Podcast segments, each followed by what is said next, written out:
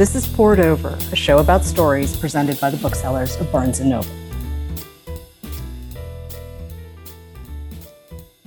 I'm Miwa Messer. I'm the host and producer of Poured Over, and Steve Almond is here. And I don't know if you know this, but All the Secrets of the World is actually his first novel. And he's been around for a bit. He's written fiction, he's written nonfiction. Candy Freak and Against Football were both bestsellers. So you know his name. He was part of the Dear Sugars podcast with Cheryl Strayed. I mean, he's taught classes, he's written lots of short stories. But why write a novel now, Steve?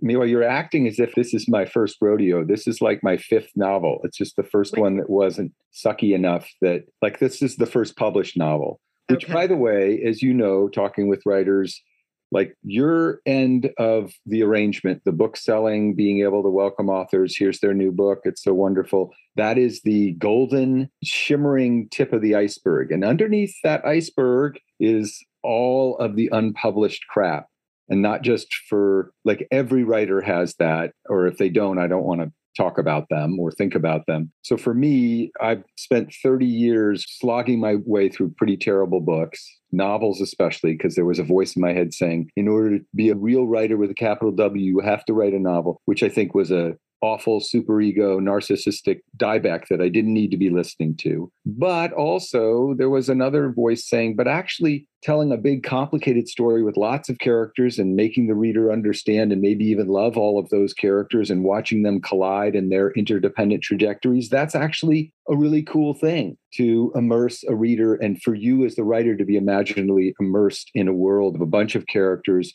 for a longer time, that's a big challenge. And you should try to do that without making it a station of the cross. But it took me 30 years to get to that point, And I had to actually give up and say, okay, maybe I'll go to the grave not having written a novel and I don't have to carry around shame about that. I can just do the kind of writing that I'm maybe better at or that it is my calling to do. And the moment I stop putting so much pressure on myself and stop making it a big ego drama about me, that actually opened up space in my creative life for me to enter the hearts and minds of all these characters who are all keeping secrets from one another. And that made writing the novel something that gave me energy rather than something I was pouring endless and fruitless energy into. The center of this novel is a young woman called Lo, but there are essentially two families driving this story. There's the Stallworth family and the Sainz family. And they live in Sacramento, California in 1981. And Sacramento and 1981 are very important points. But would you introduce listeners to the characters in this book? Yeah, so I was interested in the something I experienced growing up in California in the 80s, which is that I was surrounded by people who had a ton of money and people who didn't have much money at all. I lived in in South Palo Alto. Now, Palo Alto is the town that everybody thinks Silicon Valley and Facebook, but as you said, 1981. And actually, in the 70s was when I was growing up in Palo Alto. And South Palo Alto was full of little Eichlers, like the one I grew up in, maybe 900 square feet five of us crammed into it. Next door to us were apartment houses on one side and on the other side. And it was a lower middle class neighborhood. A nice, you know, it was fine, wonderful, first world, it was fine. We were surrounded by downtown Palo Alto and Los Altos Hills, where the driveways were a mile long. And I remember riding my bike like a little Gatsby through uh, downtown Palo Alto with those green lawns shimmering with money and thinking, wow, there is a bigger and richer and more glamorous world out there where I played soccer with these kids. They just seem to move through the world with greater assurance. The ease that prosperity and money brings in America and in most other places. So that was in my head and in my psyche for many years. And when I thought about and conceived of the novel, it was clear that I was interested in having two families collide a family, the Sainzes, who are undocumented. Lorena, the heroine, is 13 years old, fiercely intelligent. Quite ambitious, but has also received the message her entire life, understandably, from her mother especially, do not make trouble. Do not become visible because if you become visible that is dangerous for our family as undocumented people. At the same time she's desperate to be seen and regarded and to allow her mind really to sort of its full measure. She gets paired for a science project by a sort of socially conscious do-gooder science teacher with jenny stallworth who is blonde beautiful and wealthy. And the moment that Lorena goes to her house, because again, it's 1981, they don't do this in Google Docs. There are no Google Docs, there are no computers. People actually go to people's houses if they need to plan for the science fair. But the moment Lorena walks into the Stallworth house, she is in another world. She's tremendously excited by it. And both the Stallworth parents take, let us say, an unnatural interest in her for different reasons. And it's a kind of seduction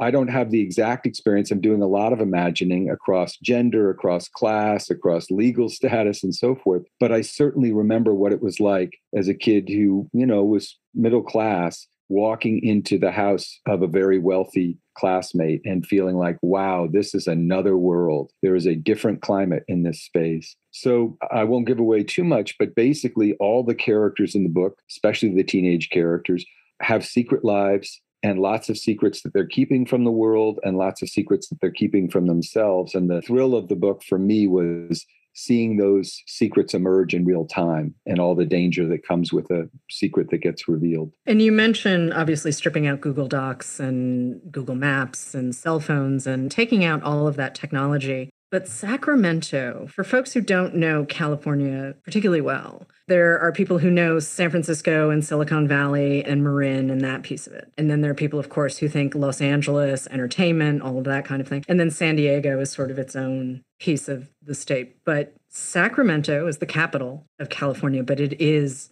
very much its own kind of place. Would you give listeners sort of a lay of the land of Sacramento, especially in 1981? Because Nancy Reagan appears a couple of times in this book, and she was someone I had not thought about in quite some time. But for the era, for the era and the place, it makes perfect sense how she's worked yeah. into this narrative. I grew up in this era. And I remember the events. Reagan's assassination is an important event in the early in the novel. I think of the book as being about not small town America, but not the cities like San Francisco or LA that are dream factories that everybody knows of. They have their own mythos. There is no Sacramento mythos. I think of Didion at the beginning of Goodbye to All That. I came out of Sacramento in my, you know, my little dress and already felt completely overwhelmed by the mythos of New York, as she writes in that essay. Sacramento is like much of the state, it's a huge state. The Central Valley is the same way. It is not fancy. People do not come there and think, oh my God, I'm in Sacramento. My life is going to change. It's geographically very flat. They're very distinct neighborhoods and it was quite balkanized as many cities are but especially back then you know th- there were sections that were latino sections and there were sections that were predominantly white. And you had distinct neighborhoods. And part of what i was trying to get at in the novel is what happens when people leave their lane? What happens when people leave their class and their ethnic enclave? And what happens also when trouble starts and law enforcement is called in? How are decisions made in ways that we might in this world be able to identify? We're at least having a discussion where people are conscious of race bias and unconscious bias. Those terms didn't exist, like mm-hmm. Google Docs, like mm-hmm. computers back in 1981. And a lot of Reagan's kind of the spell that he was casting over the country, which I was interested in, the Reagan Revolution, was the idea of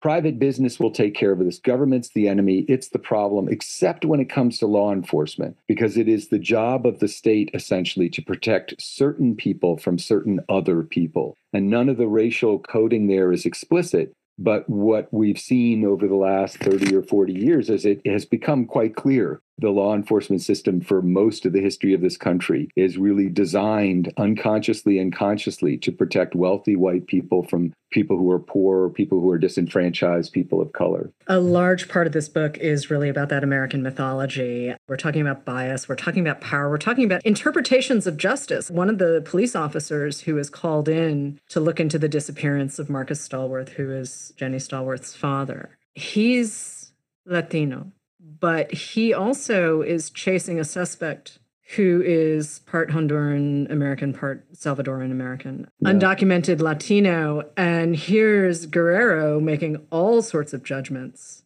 about this kid. And I want to have a quick conversation about bias because it's really interesting to me that Guerrero has decided that Lo's brother Tony has done something really terrible and he is, in fact, the bad guy. Right. You've got a really great line, actually, where a defense attorney says Guerrero doesn't even see his own bias. He just he doesn't see it. He doesn't know. He knows he's telling himself a story because he believes he has the right thread right. of the story, but he has simply decided that this kid who's ex Navy, yes, he's undocumented, but he's ex Navy. And he's got a complicated story because he's a complicated kid and he's not very happy and he's probably got a lot going on mentally. Right. And yet he's the bad guy because people in power see the expediency in naming him the bad guy. Yeah, I mean, a lot of this comes from having been an investigative reporter. When I was down in Miami, I did a big series about a guy Luis Diaz, who was a Cuban American immigrant. There was a huge case, serial sexual assaults, and the Bird Road Rapist was the moniker that the suspect was given in the media circus that surrounded these cases. There was incredible conscious and unconscious pressure to solve that case on the police to find the guy. And Luis Diaz did not match a description of the suspect. There was no physical evidence. He had rock solid alibis, but there was just enough to make the case against him. He spent 26 years in prison before DNA evidence got him out. And I wrote about the case when he'd been in prison for, I think, about 15 or 17 years. I think what I was interested in, since this is a social novel, is not flattening anybody out, but trying to portray the ways in which we do not see our own bias. Guerrero looks at Tony Sainz. Lorena's brother, and sees a version of himself, the version of himself that might have turned to crime, that was already on the way to turning to crime. It's a way of kind of exercising that part of himself making sure that he's put behind bars. And I don't think he understands this at all that there's a part of him that sort of needs Tony to be guilty because that will be putting the part of himself that might have ended up in that situation in jail, not allowing him to roam the streets. But I don't think any of us really can see our own bias. We're stuck deep in our own story. Nancy Reagan she was a figure of some derision in my household and in my psyche. I thought, oh, here's this Gucci obsessed kind of modern Marie Antoinette with her astrological nonsense. And as I wrote the book, what started to happen me was I got more and more interested in wait a second, if I stop flattening people out and I really think about Nancy Reagan, yes, her behavior is sort of monstrously naive and it has these awful unintended consequences, but also She's a wife who deeply loves and believes in her husband and thinks it's his destiny to run the country. And she sees him get shot. And she is traumatized by that. And she will adopt any magical belief system that she believes can keep her husband safe. So there's a part of me that doesn't want to just write her off. And I don't want to write Guerrero off either. He's not a corrupt cop. He's like all of us, he's a flawed person. And to his credit, once he sees some of the errors of his way. He and Lorena, I mean, Lorena really forces him to with her guile, her intelligence, and so forth. But he is able to do something that not a lot of people can do, which is to admit I've been telling myself the wrong story. I have made mistakes and I need to make amends. And also, this is a 13 year old girl that he was perfectly happy to ignore until he really realized that he had crossed the wrong path. Exactly. Um, that's what that's to me. That's the buzz of the book for me mm-hmm. was that she's at one point Guerrero's cousin, who's a little bit smarter than him and can see that he's caught up in a larger pressure system, says, Man, what a junkyard dog she turned out to be. And it's like my favorite line mm-hmm. in the book because that's it.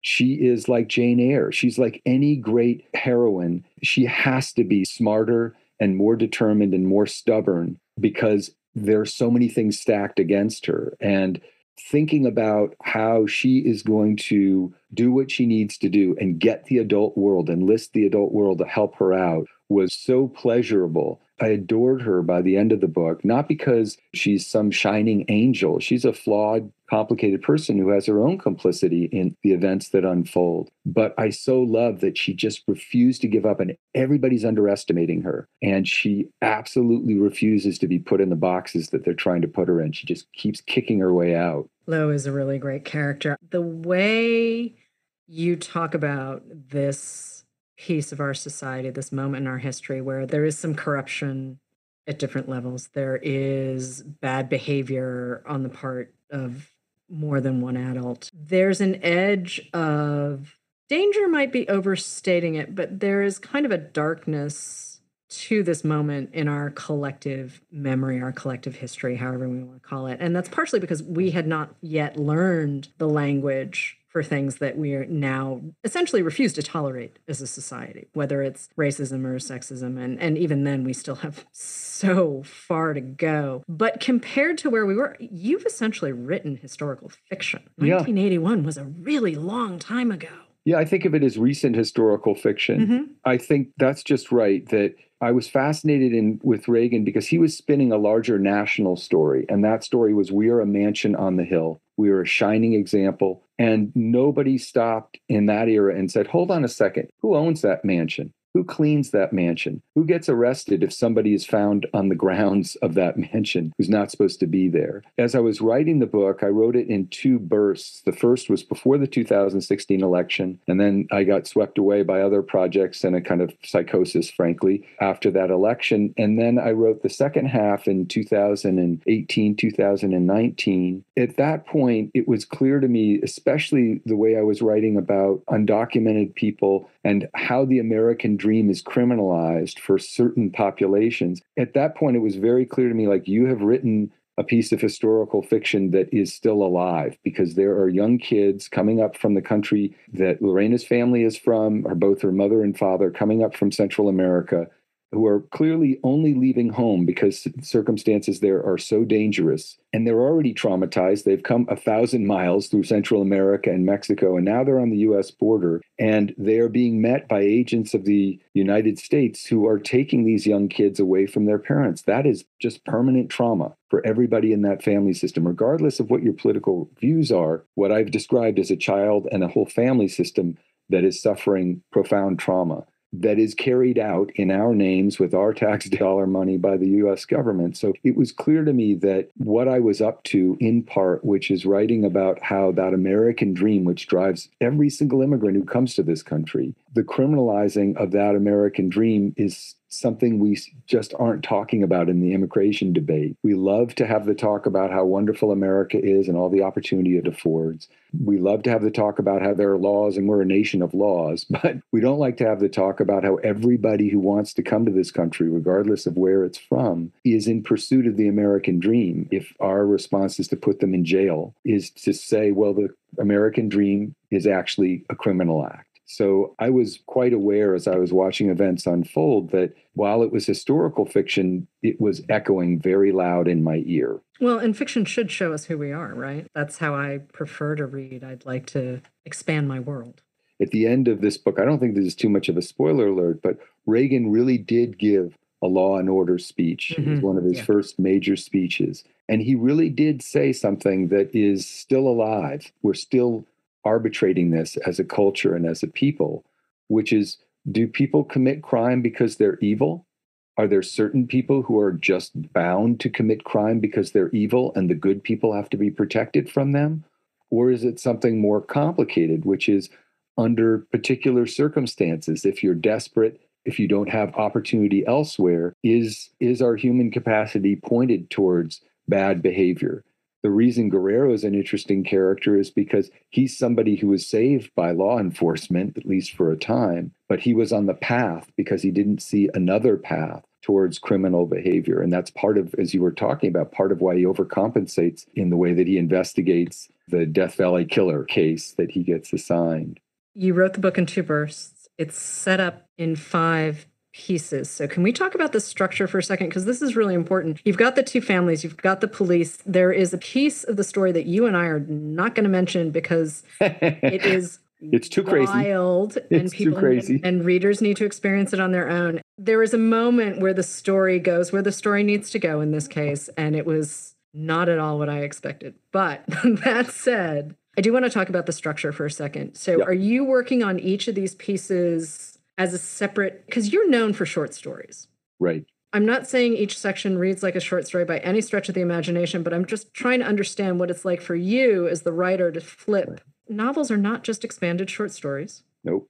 And sections of novels are not just expanded short stories. So, can we talk about that difference in craft for a second? The reason that I divided it into five books is precisely what you are picking up on. These are different kinds of reading experiences. The first 80, 100 pages is a kind of domestic drama. It's centered around young female protagonists. It's really about family and the secrets that are kept and illicit urges and so forth. And then it shifts gears and the second book is really a police procedural and then it shifts gears again now i can as the author say but i'm interested in systems of belief i'm interested in science and astronomy compared to astrology or religion faith versus science and that's what's happening. I'm setting up that contrast but that's not the way readers read. Readers read to be with the characters and in a certain sense with the language. What i think i was doing after having failed that so many different kinds of novels was saying, well, I want this book to be big. I want it to be a social novel. And that means I want to have the latitude, the room to explore lots of different worlds the world of scorpions, the world of astrology, the world of the border, the world of Sacramento, and the world of wealth, the world of people who are living much closer to the margins. And in order to be able to do that, in a certain sense, I also want to have the latitude to write in different modes. That's a controversial decision because I feel like the safer thing to do is to stay in one point of view and one world. But the social novelist is trying to dramatize what happens when different parts of a culture and a society collide. That's been the job since Les Mis, you know, Hugo through Dickens, all those great novels. They're really about characters who are located all kinds of different places within the society socioeconomically who are colliding in one way or another and changing one another's fates. It's true of Steinbeck, right? The, the great American social novelist. So maybe that's a pretentious effort, but that's the reason why I wanted to write in different ways so that I could investigate what is it like to be a police officer, which I knew a little bit from having done a lot of reporting as an investigative reporter. And rather than flattening out Guerrero and having him just viewed through Lorena's eyes, I wanted to go inside his heart and mind and understand what shaped him and why he makes the decisions he makes. And the same thing is true of old Nancy Reagan. I wanted to get inside of that character so that I didn't flatten anybody out. Because to me, that's the most dispiriting thing. When I read a book where I know that one person's story has been sort of their version is given such hugely preferential treatment. In a short story, I'm okay with that, Miwa. But in a novel, that really is trying to get at how people can act in good faith and still do things that are completely calamitous. I felt like I had to get inside all of the characters. And in getting inside them, I wanted to get inside their world. The police procedural is not something I ever thought I would write. But if I'm going to understand the world that Guerrero lives in and the incentives and the judgment and the goal that he's trying to fulfill and who his boss is and what his boss's agenda is, I have to go inside that world completely. I can't just do it halfway. So, when you're talking about having written in two bursts as well, are we talking that there's a linear draft that you just sort of put aside and came back to a couple of years later after different projects? Or are you writing set pieces and then deciding where and how they need to connect? I am notoriously awful at plot. I mean, I have many bad novels that will prove that. So I am not somebody who has a very structured outline. But this was the first novel where I had a clear sense that I knew what I wanted to have happen. I knew that I wanted Lorena and Guerrero, these two characters who seem to have nothing in common, who are naturally antagonists, I knew they were going to need each other. I knew that Lorena, who was missing a father, in a sense needed Guerrero's help, and he also needed her help, and that they were going to have to wind up together, making their way towards a fate that I did have in mind. What I did is I played a little trick on myself. At the end of book three, I put Lorena in a place that it is absolutely mind blowingly inconceivable that she could actually wind up. And that was the down payment that I put on the second half of the book. Once I had put her in a place where there was no way logically that she should be able to get, then I had the delight of trying to figure out how this junkyard dog was going to chew her way out of all the boxes that she was in and make her way down and get herself to the place that I had put her at the end of book three. So that for me was kind of forced me to write the second half after I had my 2016 freak out. And when I came back, and read the you know first three books i was like oh yes i've got to finish this up there's no question we have to understand both how lorena gets there and also is she going to be able to save the day or at least save herself what was the biggest surprise for you as you were working on all the secrets of the world? Was it a moment or was it a character or was it just Well, I'll tell you about a moment that kind of freaked me out, but in a good way, mm-hmm. I guess. Cuz ideally like part of the problem with all these bad novels I keep mentioning is that I was shoving the characters around hoping they would bump into the big ticket items. Like that was my approach. Instead, you know, I hope they would bump into conflict and self revelation and epiphany. But I was just getting exhausted and they were not helping me out. They were not acting on their own. What you always want is to feel as a writer that you're being pulled through and you're being pulled through by the will of the characters which is discovered out of whatever your own artistic unconscious maybe. But i know that there was a moment as i was writing that changed the trajectory and it was early in the book when marcus stallworth is the dad of this wealthy family has noticed how smart lorena is and he's really taken by that. He understands that she has a, the mind of a scientist already at age 13, and he really sees that. And she, of course, is tremendously excited to be seen in that way. But as he's driving her home, he stops and he needs to reach across the car in order to unlock the door because his Jeep is, you know, sort of banged up. As he does, the hair on his forearms brushes against the skin that's exposed in her belly. And there is just a moment of charge between them, really almost like an electrical charge. That was a surprise to me. I did not expect, for obvious reasons, that there would be this kind of unexpected erotic libidinal charge between them. They're all, it's very problematic to use the term we would never have used in 1981. It's quite troubling. And it was troubling to me, but I also knew that it happened and that that was also a part of their relationship, that there's a tremendous amount of excitement and kinship that they feel for one another as fellow scientists. His seeing her intelligence, his trusting her, and feeling more at home in talking with her than he does, for instance, with his own kids. But that there was something also very dangerous and unwholesome. When I discovered that, I was sort of alarmed, but I also was like, there's energy there. And your job as a novelist, especially as a novelist, is to follow the energy, especially if it leads in a dark direction. I want to go to something you said in a different book of yours. It's William Stoner and the Battle for Inner Life. You are a huge fan of John Williams Stoner, which is a very different novel from yours. yeah. But there's this line about storytelling that you have. Storytelling is not some mystical pursuit. It's mostly about building psychologically and emotionally reliable ramps to moments that matter and then slowing down. And it's the slowing down piece that I find really interesting. And as you mentioned, plot previously had not been your strength, but there is a lot that happens in all the secrets of the world. And yeah, part of it is there's a lot of disturbing stuff that happens. Yep. But again, it comes back to, as you were saying, systems of belief and the collision of people that happen. And I think also setting this book in 81 when we genuinely did not have a lot of the language that we have now to describe circumstances and behaviors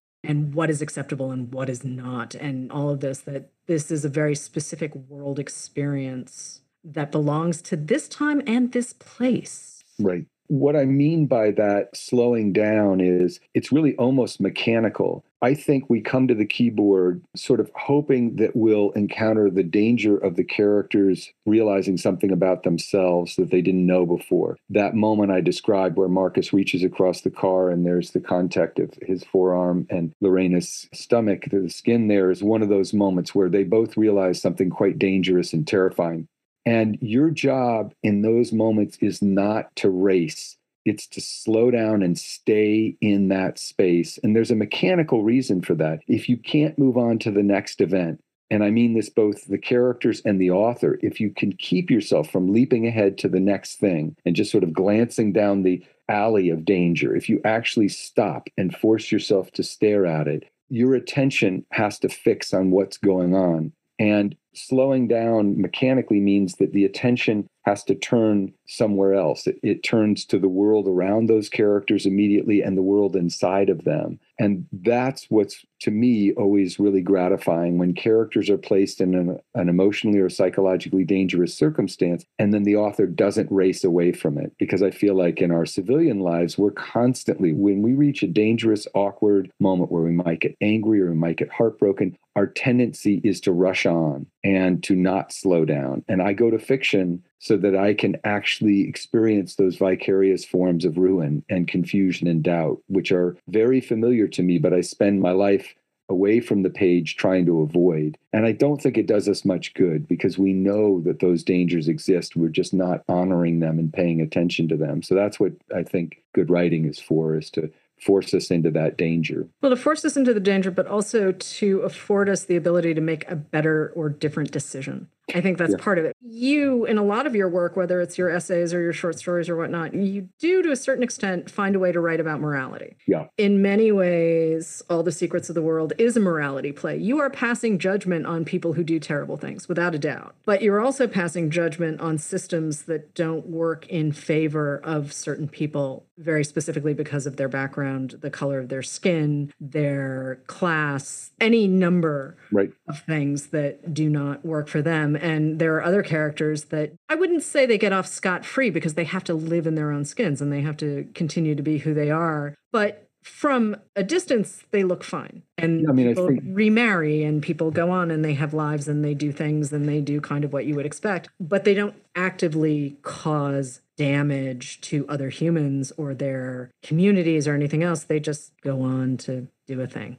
Right. Well, there was initially a very prominent narrator in early drafts. And even the galley, I made a whole bunch of cuts to because it became clear to me that that narrator was trying to sort of mouth the lesson that the characters were dramatizing. And I didn't need to mouth it up. And that was really important because it's true that all the characters here have secrets and all of them mess up in particular ways. Lorena, who I so admire for reasons I completely understand, says things that are really unwise and that come back to haunt her and her family. The way I would put it is it is the job of the writer to force the reader against their will sometimes to forgive everybody. And, you know, there are characters here who it's harder for me to forgive. Rosemary Stallworth's hard for me to forgive. But I don't look at her as somebody who is destructive so much as she's damaged. Something in her capacity to love has been distorted into evil. But it didn't start as evil. It started as some version of love that curdled into destructiveness because she wasn't able to be honest about how she really felt and the life that she wanted to lead and how to authentically connect with people. The reader can make whatever judgments they want. But as the author, the feeling I needed to have towards all the characters was that I felt whatever they suffered, even if they deserved it, I felt for them as human beings. And I understood why they'd made the decisions they made. That's part of the reason that the point of view is so generous and moves away from Lorena, because I think it can be easy to get into a radically subjective view of the world that always misses what the author should be able to see, which is everybody's doing their best and everybody is damaged in different ways. And that damage sometimes spills out onto the world. But it is nobody's intention to simply be an evil or mean person. We're all the heroes and the victims in our own stories. It's like the dark matter that I talk about at the end of the book. We all have this dark matter inside of us. The question is how much of it we'll be able to sort of reckon with and admit to then we get slightly better at not being destructive towards the people around us and figuring out a way to execute our love and compassion in the world. But that's really hard. Jesus and the Beatitudes makes it sound like a piece of cake, but it actually winds up being very hard to treat people around you really well and compassionately, especially not just if you love them, but because you love them.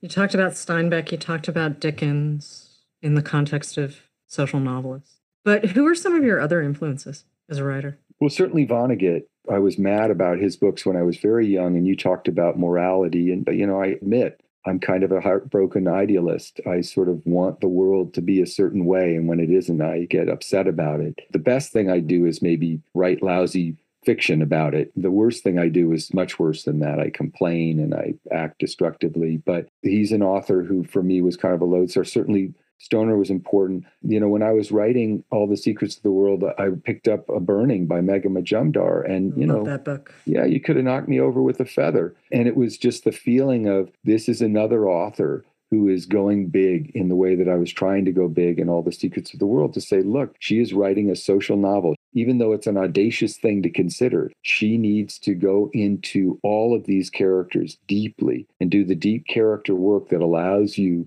to understand why they behave as they do and to forgive them the mistakes that they make. So that was certainly inspiring to see that in a contemporary writer. And I have a feeling just generally, and I love Meg Wolitzer's work. I adore James Baldwin. You know, I have a long list of writers who I kind of return to. Lorrie Moore as a short story writer, or George Saunders that I kind of return to over and over again for inspiration. But my general feeling is like, and I try to say this to my students especially, if you want to do this marathon, because nobody who wants to have a successful writing career, you probably know this better than anyone, it's not a sprint. It's a marathon, and you got a carbo load. And your carbo loading for this marathon is you've got to read and you have to read writers who you really admire and who you don't want to necessarily copy what they do, but you want to feel that you're writing something that might someday be in conversation with what they've written. And speaking of your students, you've been teaching for a long time at lots of different levels in lots of different ways too. So, what have you learned from your students?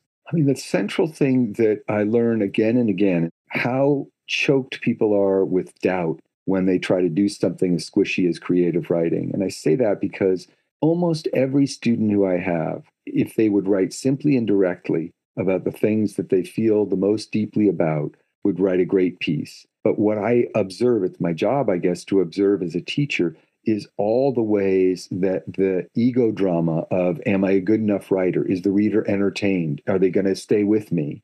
Get in the way of writing simply and directly about the things that matter to them the most. It's as if they don't feel that's enough anymore. After many years of observing, I think it's because and this is another area that you're an expert in, writers now travel with a permanent sense of anxiety that they live in the shadow of TVs and movies, that we live in an era in which visual storytelling is 99% of the oxygen that gets sucked up by audiences. And there's only this tiny little space where specks of ink on a piece of paper might actually engage the reader enough that they'll do the work of making the movie in their head. And I don't think that's true. I think that's overstating the case. But I think writers, especially younger writers, have grown up in a world where screens are everywhere and books are increasingly marginalized. And the act of reading, that sustained attention, has been supplanted by the kind of narrative flitting around that happens on the internet. And that anxiety lives with authors today in ways that makes them constantly leap into scene or try to sort of foreground action. They don't build those emotional and psychological ramps to moments that matter and then slow down. That process feels like, wait a second, I'll lose them. If I engage in any exposition, the reader's going to run howling in the other direction. If I introduce a narrator to sort of preside over the action and guide the reader, that won't be thrilling enough. The reader needs a scene. This is the kind of persistent anxiety that I experience when I read these pieces. And the result is almost always that the reader ends up confused. They end up in a state that I call unproductive bewilderment. That is, they're trying to figure out what the characters already know. But the reason that a story is exciting is because it's a way of engaging with our bewilderment about why we're born into a particular story or how we're going to survive the sorrow of our childhood or why we engineer disastrous relationships or why we lose people to death or illness or because they leave us. These are genuinely bewildering experiences, and we need literature to be the one place where we can slow down and spend time with characters who are in the same struggle and not feel so alone with it. And that is what I want students to understand and have faith in. They sit down at the keyboard because some bewilderment has brought them there, and there's some story they want to write that commemorates and engages in that bewilderment. Doesn't try to push it away or make it all better, but really tries to understand it and just sit with it. That's what I'm always wanting to say to them. Trust your story. Please trust your story. So, what's next for you? Well, good question. I'm at work on a craft book, or I should say, I am gathering together all of the lectures and essays and stuff that I have been saying to my students for 30 years. And I'm tired of saying over and over and feel like maybe it would be useful to be able to say to scale this up and say it to lots of people who are struggling to create uh, stories or just to create in general. In my head, it's called Truth is the Arrow and Mercy is the Bow. And it's something like a literary DIY kit for the creation of stories because I don't want it to just be like, here's point of view. There's lots of books that cover that. I've always been interested in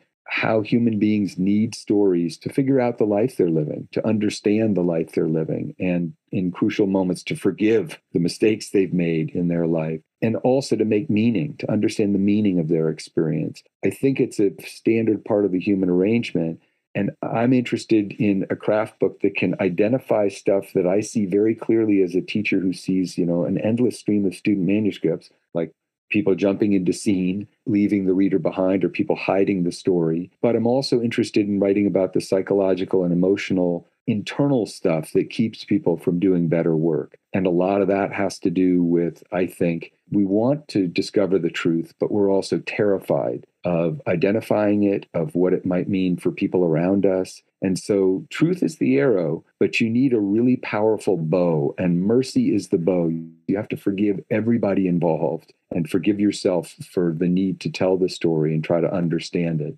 And that's a lot of what holds people back, both from writing nonfiction, but even from writing fiction. There's a part of them that has been told directly and indirectly in many ways, especially if they're from a marginalized community. Your story doesn't matter and it's dangerous to say it, and you're going to be punished for saying it. Let's let that slip by the wayside. There's lots of stuff that has evolved over time. I would love to just see more voices yelling, not yelling, I don't care, just more voices in a genuine diversity.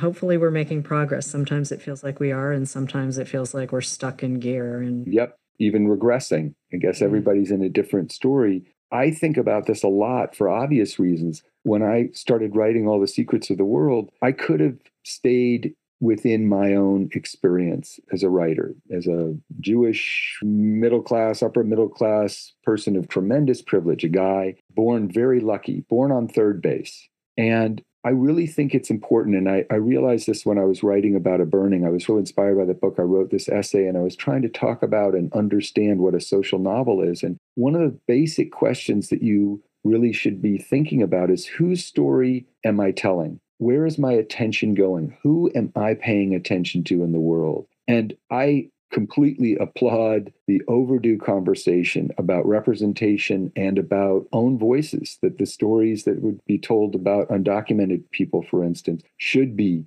told by people who have lived those experiences. But as a writer, I also have to go where I believe the energy is and where I feel like I start to love and understand and get curious about characters. And for me, one of the fundamental questions that we should ask is who am I paying attention to? Whose story do I want the world to read about? Whose world do I want to have the reader enter? I wasn't thinking about any of this when I was writing the story. I was just chasing the story. But I was reflecting on it when I sort of stepped back and said, My God, you have not written another story about some angsty Jewish guy in middle age, you know, trying to work through his marital hassles. You have stepped way outside of your own experience, and there are real risks to doing so. I hope I did so in a way that is sensitive and on behalf of understanding all the characters. But I also get that there's a risk associated with it, and I'm okay with that. I would rather do that so that at least we're having a conversation about how undocumented people live in this country, what it means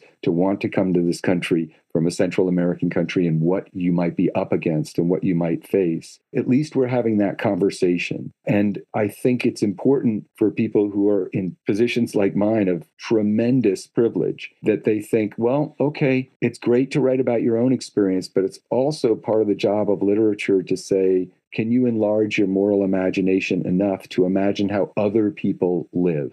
the dangers that they face that you have been lucky enough to not have to face. I think that comes partly out of being a journalist for many years as well, where you are forced by professional duty to be in the world of people who are in a lot of trouble and very vulnerable. But to me, that is part of your job. Part of what you should be doing with all your privilege is focusing your attention on people whose lives do not enjoy the same kind of ease and comfort as yours does. Whether I did that successfully, the readers and reviewers get to decide. But I think part of the reason that I felt called to write all the secrets of the world is nobody needs to hear any more about my particular life. I'm doing just fine. That seems like a really good place to end. So, Steve Almond, thank you so much for joining us on Poured Over. All the Secrets of the World is out now, and we'll keep an eye out for that craft book. All right. Thank you. It was great talking with you.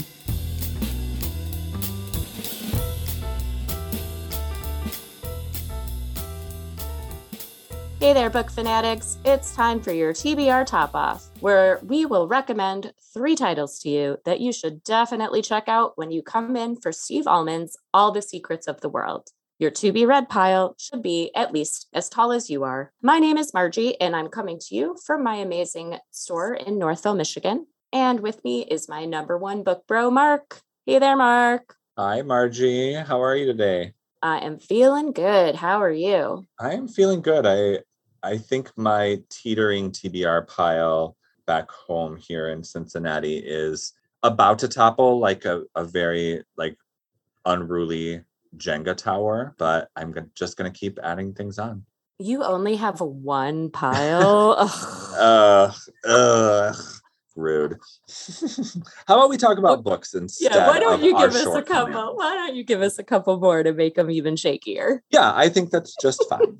so I've got a couple to talk about. I'm going to just dive right in. The first one that I chose is Middlesex by Jeffrey Eugenides. Ooh, yeah. Yes, yes, yes, yes, yes. I thought of you immediately because it is a saga of Detroit in the best possible mm-hmm. way.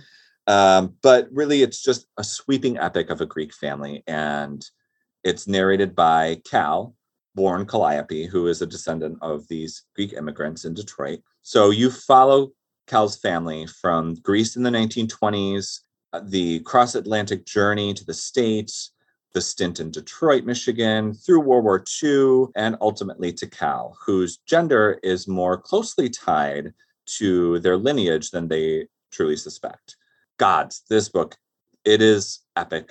It, it is sweeping and lovely and beautiful. It's a story of family. It's a story of immigration. It's a story of Michigan and love, the American experience. It's also insanely well researched. I learned so much more about Detroit than I really ever thought that I would. And I'm from Michigan, but I truly cherish this story. And I think anybody can pick this up and be swept away immediately. So please give yourself the favor of Picking Up Middlesex by Jeffrey Eugenides. Ooh, hearty second for me. That's an amazing book. Mm-hmm. Uh, so the one that I have, I am so excited to share. I have been waiting for it to release in paperback so I could talk about it. And this is the perfect opportunity as it also deals with secrets, both in the family and in the community. And it is What Comes After by Joanne Tompkins. In a small Quaker community in the Pacific Northwest, a tragedy strikes that shakes the foundations of the town. Popular teenager Daniel has disappeared, and it isn't until his best friend Jonah commits suicide and leaves a confession of murder that Daniel's body is found. We do see flashbacks to this time, but the story, as the title says, is about what comes after. Daniel's father, Isaac, is reeling and trying to find solace in his Quaker faith, while Jonah's widowed mother, Lori, who is also Isaac's next door neighbor, is trapped in shame and guilt. And everyone is drowning in confusion about how this happened. Meanwhile, Evangeline, a 16 year old abandoned by her mother, shows up in Port Furlong following her connection to the two boys at the center of the calamity. Isaac takes comfort in Evangeline, allowing her to stay with him based on this connection to his son. But when he realizes Evangeline is pregnant, things become more complicated as Lori begins to forge a bond with Evangeline as well. What is the relation between her, Daniel, and Jonah? Evangeline is evasive on this issue with good reason. This is a beautifully written story of grief and desperation, but also hope and reconciliation. And I highly, highly recommend it. And that is What Comes After by Joanne Tompkins. Oh, good pick. I've been eyeing that one. I'm glad it's in paperback now. It is wonderful. Yay. Well, I've got one more that I want to throw Yay. into the mix and onto everybody's pile. And it is a book called Wolf in White Van by the incredibly cool John Darnielle. Mm. Oh, this book. It is sad and crushing and hopeful and gorgeous and just freaking cool. It's it's a cool ass book. So readers follow Sean Phillips. He is a reclusive young man who runs a mail service role playing game called Trace Italian. So think uh, choose your own adventure for grown-ups where you are mailed storylines and you have to choose your next steps as a written response. You mail those back. Those responses are calculated and take you on to a new direction. So it's it's basically a build a book where each person gets a different experience. It's so clever. I really want to play this game. But when two high schoolers muddy the waters between the game world and the real world, tragedy strikes. And Sean must fight against his reclusive nature to take accountability. The construction of this story is masterful. Readers will uncover the truths about the fate of the gamers, as well as the reason for Sean's isolation. It is moving and breathless, and it made me just want to take an extra moment to consider and respect that everyone has a story dark or light or sad or happy everybody's got stuff. I remember putting this book down and wanting to start it over immediately afterwards, but I was perhaps crying a little bit and just needed to give myself about an hour alone to just really think about what I just experienced. It's it's truly truly beautiful. And you can also check out the January 22nd episode of Poured Over for a really fantastic interview with John Darnielle, where he and Miwa discuss his newest novel, Devil House. But in the meantime, please, please, please check out Wolf in White Van by John Darnielle.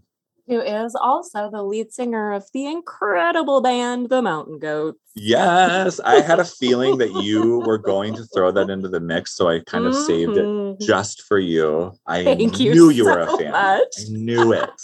Ah. Well, we've come to the end of our time today. Thank you so much for listening to Poured Over. Don't forget to like and follow the show so you catch every episode. And you can find Barnes and Noble on social media at Barnes and Noble. My name is Margie. I'd love if you followed my store at BN Northville, and you can spot me on Instagram at Margie Bookbrain.